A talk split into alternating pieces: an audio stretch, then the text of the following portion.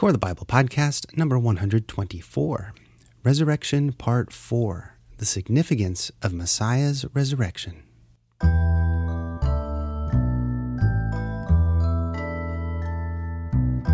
Welcome once again to the Core of the Bible Podcast. My name is Steve, and I'm your host in reviewing the key focal points in the biblical narrative. Now, up to this point in our resurrection series, we've covered a lot of ground in relation to the topic of resurrection. In the first essay, we looked at individual resurrections in the Bible and the teaching of Yeshua on the idea that eternal life was capable of being bestowed within this lifetime and then also to be carried on in the next. Next, we reviewed how judgment and resurrection were described in the prophecies of Isaiah and Ezekiel. And although they each prophesied of a collective physical resurrection of Israel from its captivity, it was an allegorical resurrection which pointed to their restoration in the land and their inheritance after their captivities of judgment were completed. And then last time, we reviewed the timing of Daniel's prophecy of a final resurrection of judgment, which also included not just a restoration to the inheritance, but a bestowal of eternal life. Now, due to the corruption of that first-century generation, it appeared that judgment was carried out in the final days of national Israel in sixty-eight to seventy A D, and spiritual life was granted in the establishment of prophetic Zion, the eternal city or kingdom of God. So now we've come to the most famous of all resurrections, the resurrection of Yeshua Messiah himself. And as mentioned previously, the Apostle Paul believed that Yeshua's resurrection was absolutely a central doctrine of the nascent believing community. In First Corinthians fifteen, verses thirteen and fourteen, we read, "But if there's no resurrection of the dead, then not even Messiah has been raised. And if Messiah has not been raised, then our preaching is in vain and your faith is in vain." Now, while in previous essays we looked at how Yeshua himself taught about the resurrection of others, today I'd like to focus on Messiah's own resurrection and the meaning with which it's infused from the rest of the biblical writings in the Tanakh. Now, to be clear, I will not be dealing with evidences for the resurrection of Messiah, as I believe that's well attested in many other commentaries and studies which are already available for anyone to research further. I'm assuming that most of you reading or listening to this today believe the resurrection of Messiah is true, as I do. And in these studies, though, I am choosing to look at resurrection as a theme or a motif throughout the Bible and what the implications are for the believer today. So to best understand Messiah's resurrection, I think we would do well to understand it from his perspective as much as possible. And to do so, we're going to be looking at the evening of the day of his resurrection and how he explained to his disciples what had happened.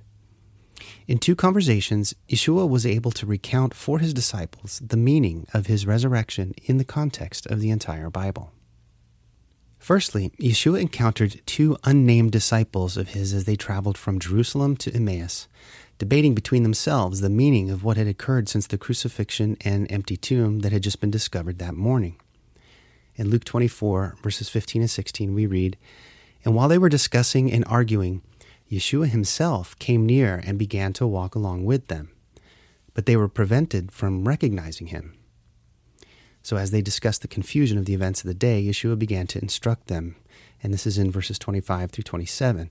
He said to them, "How foolish you are and how slow to believe all that the prophets have spoken. Wasn't it necessary for the Messiah to suffer these things and enter into his glory?" And then, beginning with Moses and all the prophets, he interpreted for them the things concerning himself in all the scriptures. And then we find that later that same evening, Yeshua appeared to the eleven remaining disciples and repeated this same information. And this is in verses forty-four through forty-seven. Then he said to them, "These are my words that I spoke to you while I was still with you, that everything written about me in the law of Moses and the prophets and the Psalms must be fulfilled." Then he opened their minds to understand the scriptures and said to them, "Thus it is written that the Messiah should suffer and on the third day rise from the dead, and that in his name repentance for the forgiveness of sins should be proclaimed to all nations, beginning from Jerusalem." Now, while the details of these conversations that Yeshua had with these disciples and the explanation of how he fulfilled what was written in the Tanakh are not recorded for us, I believe we can still glean some of the passages that he may have represented to those disciples by reading how the early believing congregations interpreted key passages from Moses, the Psalms, and the prophets. His followers would memorialize some of these passages within the New Testament writings, which we can reflect on in the context of Yeshua's fulfillment of these things.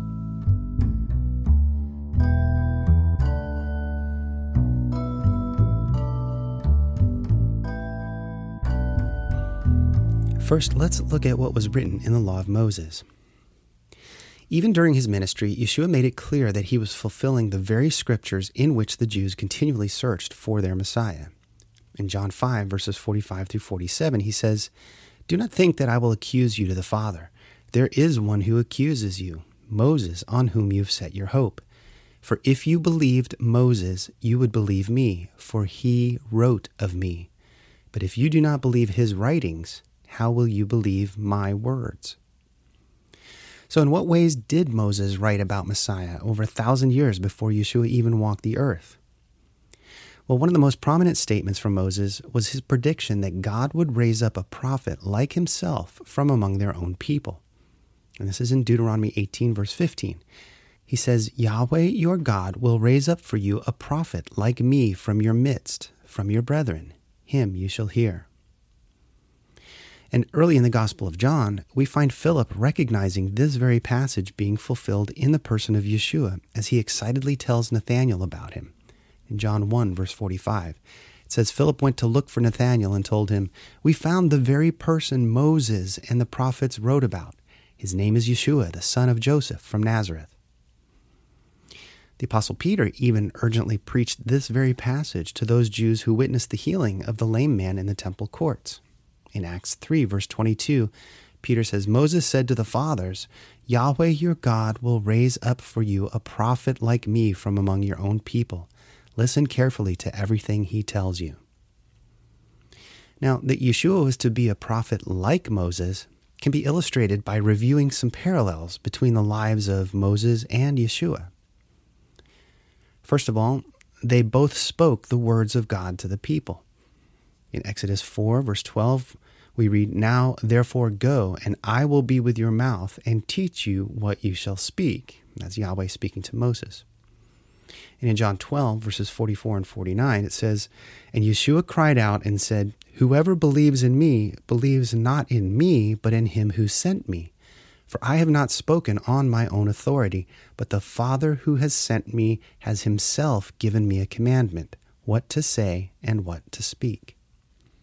Secondly, we see they both provided the source of life. In Numbers twenty-one, verse eight, it says, "Then Yahweh said to Moses, 'Make a snake image and mount it on a pole, and when anyone who is bitten looks at it, he will recover.'" And in John three, verses fourteen and fifteen, it reads, "Just as Moses lifted up the snake in the wilderness, so the Son of Man must be lifted up, so that everyone who believes in him may have eternal life." We see they both also provided the bread of heaven. In Exodus sixteen, verses fourteen and fifteen, it says, "When the dew evaporated, a flaky substance as fine as frost blanketed the ground. The Israelites were puzzled when they saw it. 'What is it?' they asked each other. They had no idea what it was. And Moses told them, 'It is the food Yahweh has given you to eat.'" And in John six, verses thirty-two and thirty-five, it says, Yeshua said, "I tell you the truth, Moses didn't give you bread from heaven, my Father did. And now he offers you the true bread from heaven." Yeshua replied, "I am the bread of life. Whoever comes to me will never be hungry again. Whoever believes in me will never be thirsty." And finally, they both proclaimed the commands of God from a mountain. In Exodus twenty-four, verse twelve, Yahweh said to Moses, "Come up to me on the mountain and stay there so that I may give you the stone tablets with the law and the commandments I have written for their instruction." In Matthew five, verses one and two, we read, "When he saw the crowds, he," that's Yeshua, "went up on the mountain, and after he sat down, his disciples came to him. And then he began to teach them, saying, 'Blessed are the poor in spirit,'" and so on. So we see that Yeshua's resurrection proved that everything Moses was for the natural, fleshly nation of Israel, Yeshua was going to be for the spiritual, heavenly kingdom of God. Now, that Yeshua was not just like Moses, but was also a prophet, is illustrated by these few examples. First of all, he foresaw his own death and resurrection. In Mark eight thirty-one, we read, "He began to teach them that the Son of Man must suffer many things and be rejected by the elders, the chief priests, and the scribes, and be killed, and after three days rise again." Yeshua also prophesied of the expansion of the worship of the one true God beyond the land and leadership of Israel. In John four, verses twenty and twenty-one, the woman at the well said, "Our ancestors worshipped on this mountain, but you Jews say that the place to worship is in Jerusalem." And Yeshua told her, "Believe me, woman, an hour is coming when you will worship the Father neither on this mountain nor in Jerusalem." And he also foresaw the complete destruction of the temple within that generation. In Matthew twenty-four, verses one and two and thirty-four, it says, "As Yeshua left and was going out of the temple, his disciples came up and called his attention to its buildings. He replied to them, 'Do you see all these things?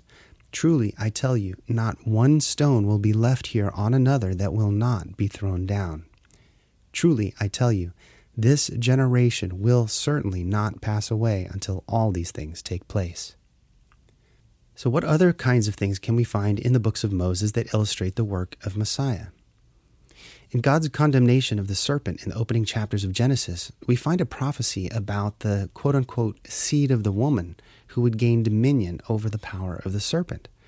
In Genesis three, verse fifteen, it says, "I will put hostility between you and the woman, between your offspring and her offspring. He will strike your head, and you will strike his heel." After sparing Isaac on the altar, God related to Abraham how his offspring would bring blessing to the rest of the nations. Genesis twenty-two, verse eighteen says, "And all the nations of the earth will be blessed by your offspring because you have obeyed my command." Now, this blessing to all nations was to come through the seed of Abraham.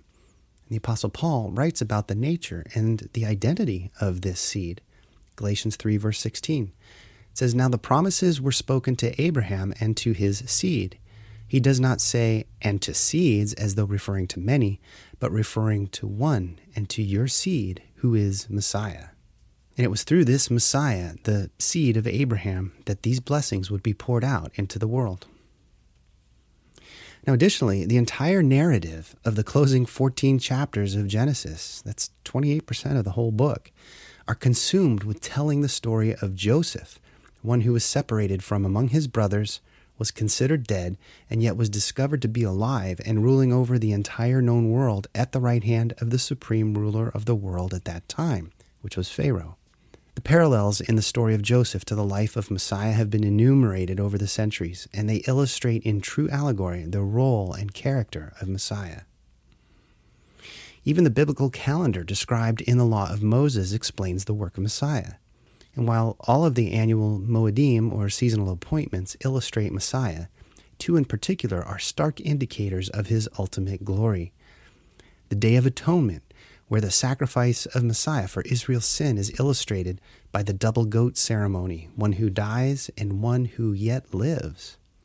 And also Yom HaShemini, or the eighth day, where the eternal kingdom is illustrated by the eighth day, the day beyond the seven days of this natural world cycle.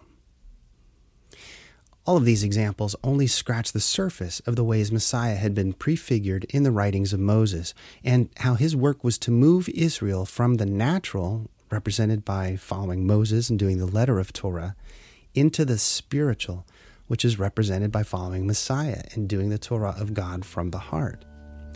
Only a resurrected Messiah could accomplish what was to become eternal and spiritual.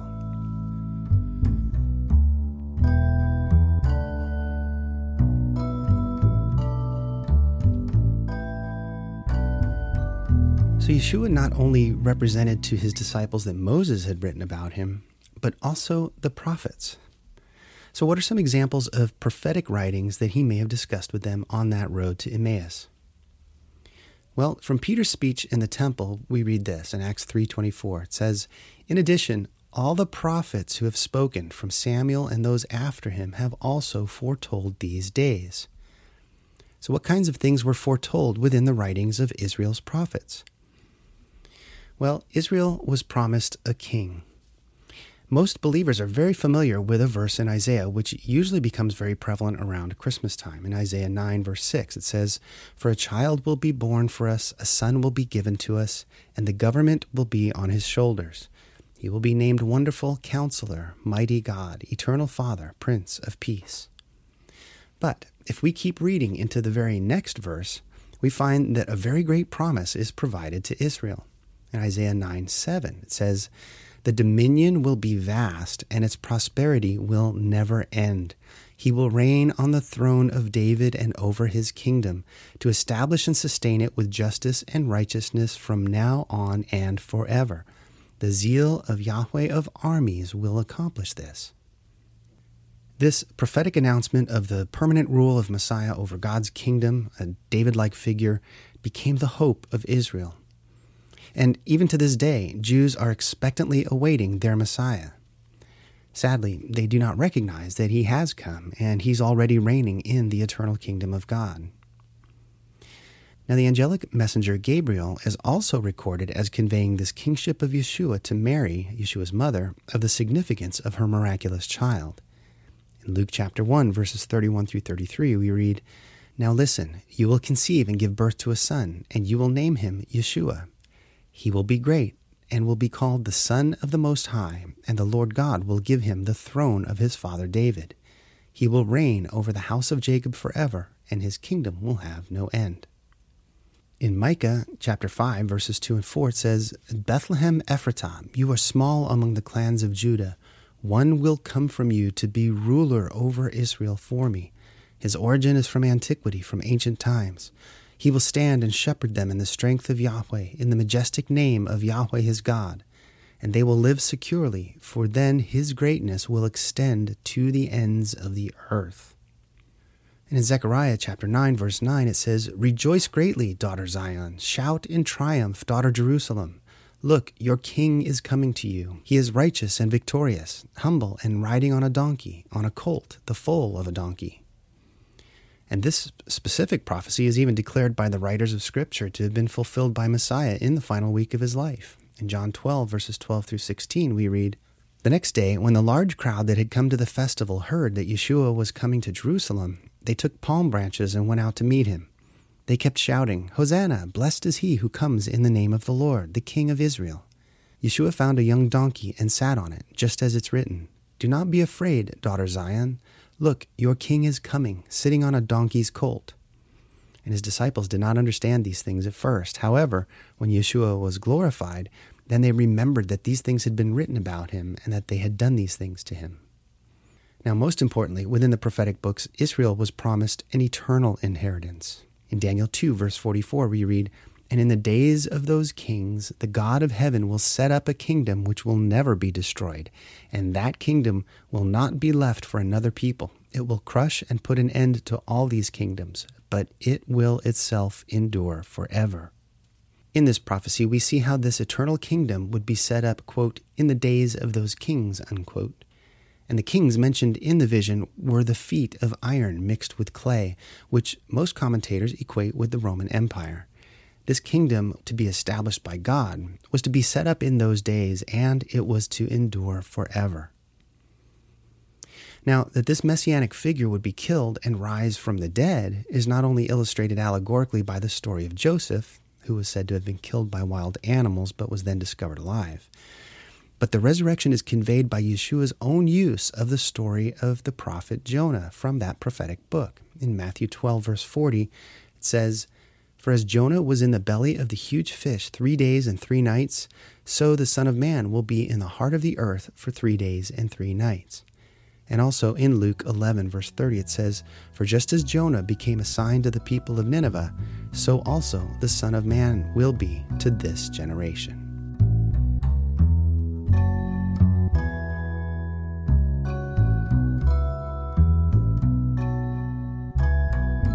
So now that we've looked at some of the indications of Messiah in the writings of Moses and the prophets, we now turn to the Psalms.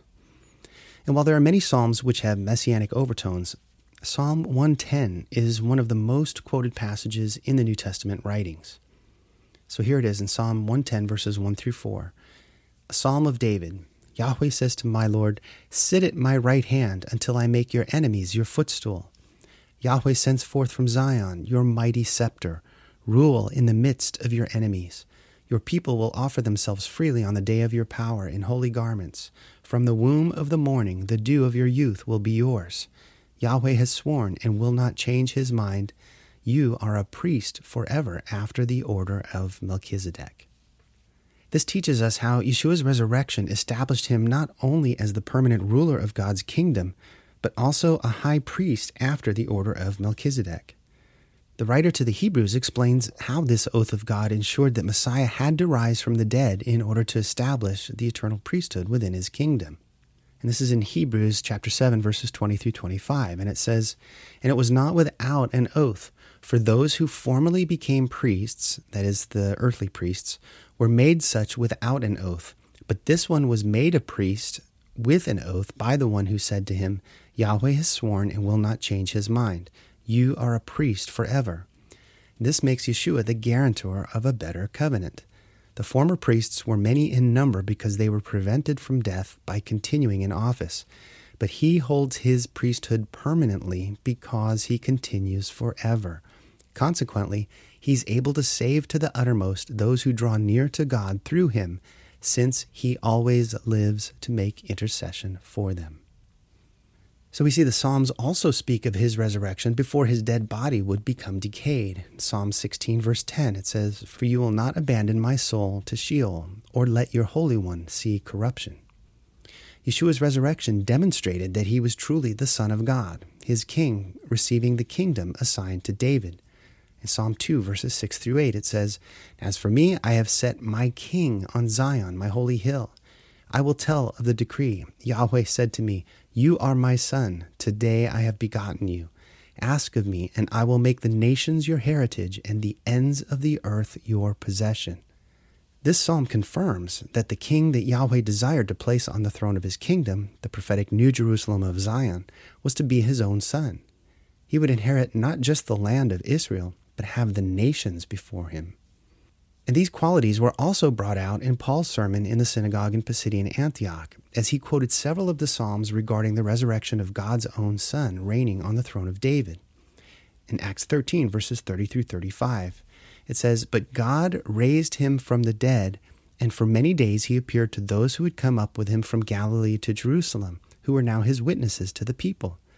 And we bring you the good news that what God promised to the fathers, this he has fulfilled to us, their children, by raising Yeshua, as also it is written in the second psalm, 'You are my son, today I have begotten you.'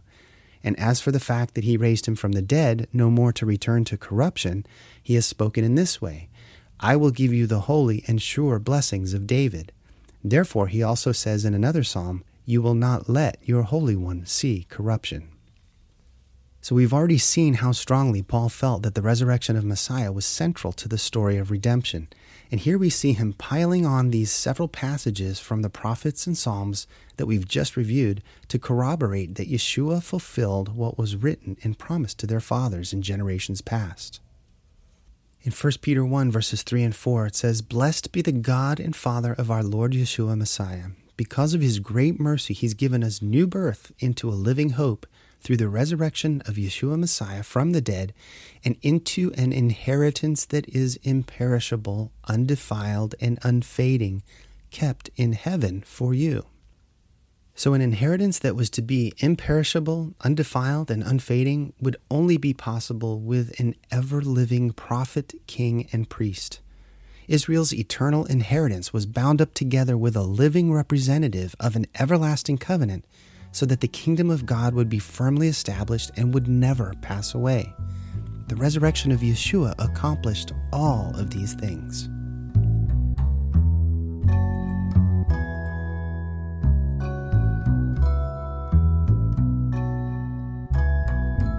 So we saw in our last essay how the kingdom was always meant to be spiritual because only spiritual things can last forever. And we saw this in Paul's writings in Second Corinthians four, verse eighteen. He says, "So we do not focus on what is seen, but on what is unseen. For what is seen is temporary, but what is unseen is eternal." So the resurrection of Yeshua enabled all of these qualities to become true, not just for a generation or even for a particular earthly reign, but forever. Israel was promised a prophet like Moses, and Yeshua's resurrection allows him to be that prophet forever. Israel was promised a king like David, and Yeshua's resurrection allows him to be that king forever. Israel was promised a priest like Melchizedek, and Yeshua's resurrection allows him to be that priest forever.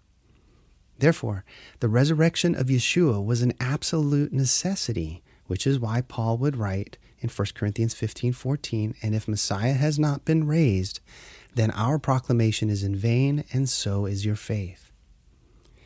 You see, the belief in Yeshua as Messiah necessitates a belief in his resurrection. Otherwise, the whole of the Bible narrative falls apart and is robbed of its true meaning. One cannot be true without the other. A resurrected Messiah makes no sense without the full context of the rest of the biblical narrative and promises made to Israel. And the biblical narrative and promises require an eternal prophet, king, and priest. Without an eternal prophet, we cannot know the will of God. Without an eternal king, we have no righteous authority. And without an eternal priest, we have no atonement for sin. However, the whole thing put together results in a beautiful harmony of God's threefold provision for his people and for any who choose to align themselves with the God of Israel. He has established his eternal king upon his throne, an eternal prophet who reveals the will or the word of God to his people forever, and an eternal priest who always lives to intercede for those who come to him. And this is why Messiah has supremacy over Adam, because he has conquered not only sin, but death. Romans five, verse seventeen, Paul writes, "If by the one man's trespass death reigned through that one man," that is Adam, "how much more will those who receive the overflow of grace and the gift of righteousness reign in life through the one man, Yeshua, Messiah." And this is also why Messiah has supremacy over Moses.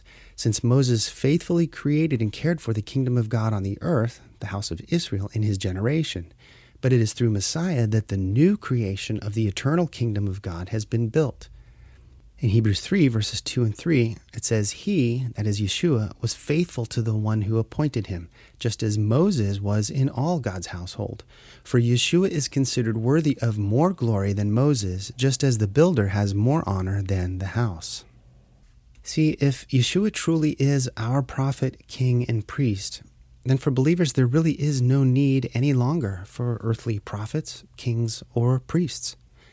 Our primary allegiance belongs to Yahweh through his provision of our ultimate teacher, authority, and intercessor, Yeshua, not to some earthly counterfeit. And while we still need to abide by the rulers of this earth, our ultimate allegiance belongs only to Yahweh through his Messiah, Yeshua. And this is why no natural nation, entity, or organization can claim supreme authority as the quote-unquote true people of God or belief system, because only a spiritual entity, the kingdom of God, is eternal. All else is subject to death and corruption. Only God's word and his kingdom with his designated and chosen prophet, king, and priest is eternal. And because of his resurrection, only Yeshua Messiah has the right to stand in authority over all other belief systems. By conquering death, he has validated forever the truth that he taught, fulfilling all that was written about him in the writings of Moses, the prophets, and the Psalms, just as he had explained to his disciples. And by being raised from the dead, he became the genesis of a whole new creation, a new heavens and a new earth. In Second Corinthians five, verses sixteen and seventeen, Paul writes, "So from now on we have known no one according to the flesh, and even if we have known Messiah according to the flesh, yet now we know him no more. So that if anyone is in Messiah, he is a new creature. The old things did pass away. Behold, all things have become new." God has renewed, restored, and resurrected his people in Messiah Yeshua. The very real and tangible resurrection of Messiah after his crucifixion was the physical token revealing the genesis of this new creation. In Messiah, all things are already new. And because of Messiah's resurrection, believers today can have not only hope through the struggles in this life, but the ultimate hope in an instantaneous and eternal existence in God's presence once this life is through. Speaking to Martha at the tomb of her brother Lazarus, Yeshua uttered what I believe were the most important words to give believers hope in this life. In John eleven, verses twenty-five and twenty-six, Yeshua said to her, "I am the resurrection and the life. Whoever believes in me, though he die, yet shall he live. And everyone who lives and believes in me shall never die. Do you believe this?"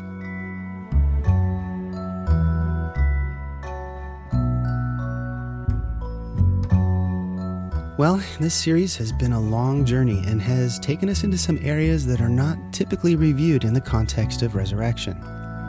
However, I truly hope that through all of these scriptural detours and rabbit holes, that there are at least a couple of concepts and ideas to encourage you to meditate on and to study out further on your own. But remember, if you have thoughts or comments that you'd like to explore further with me, feel free to email me at coreofthebible at gmail dot com. And if you happen to be listening on YouTube, please leave your thoughts and comments below. And if you like what you're hearing and want to help spread the Core of the Bible message, then please like this video, as it will then be recommended to more and more people. And be sure to visit core of the bible dot org for all of the podcasts on our podcast page there. Once again, thanks for joining me today. And as always, I hope to be invited back into your headphones in another episode to come. Take care.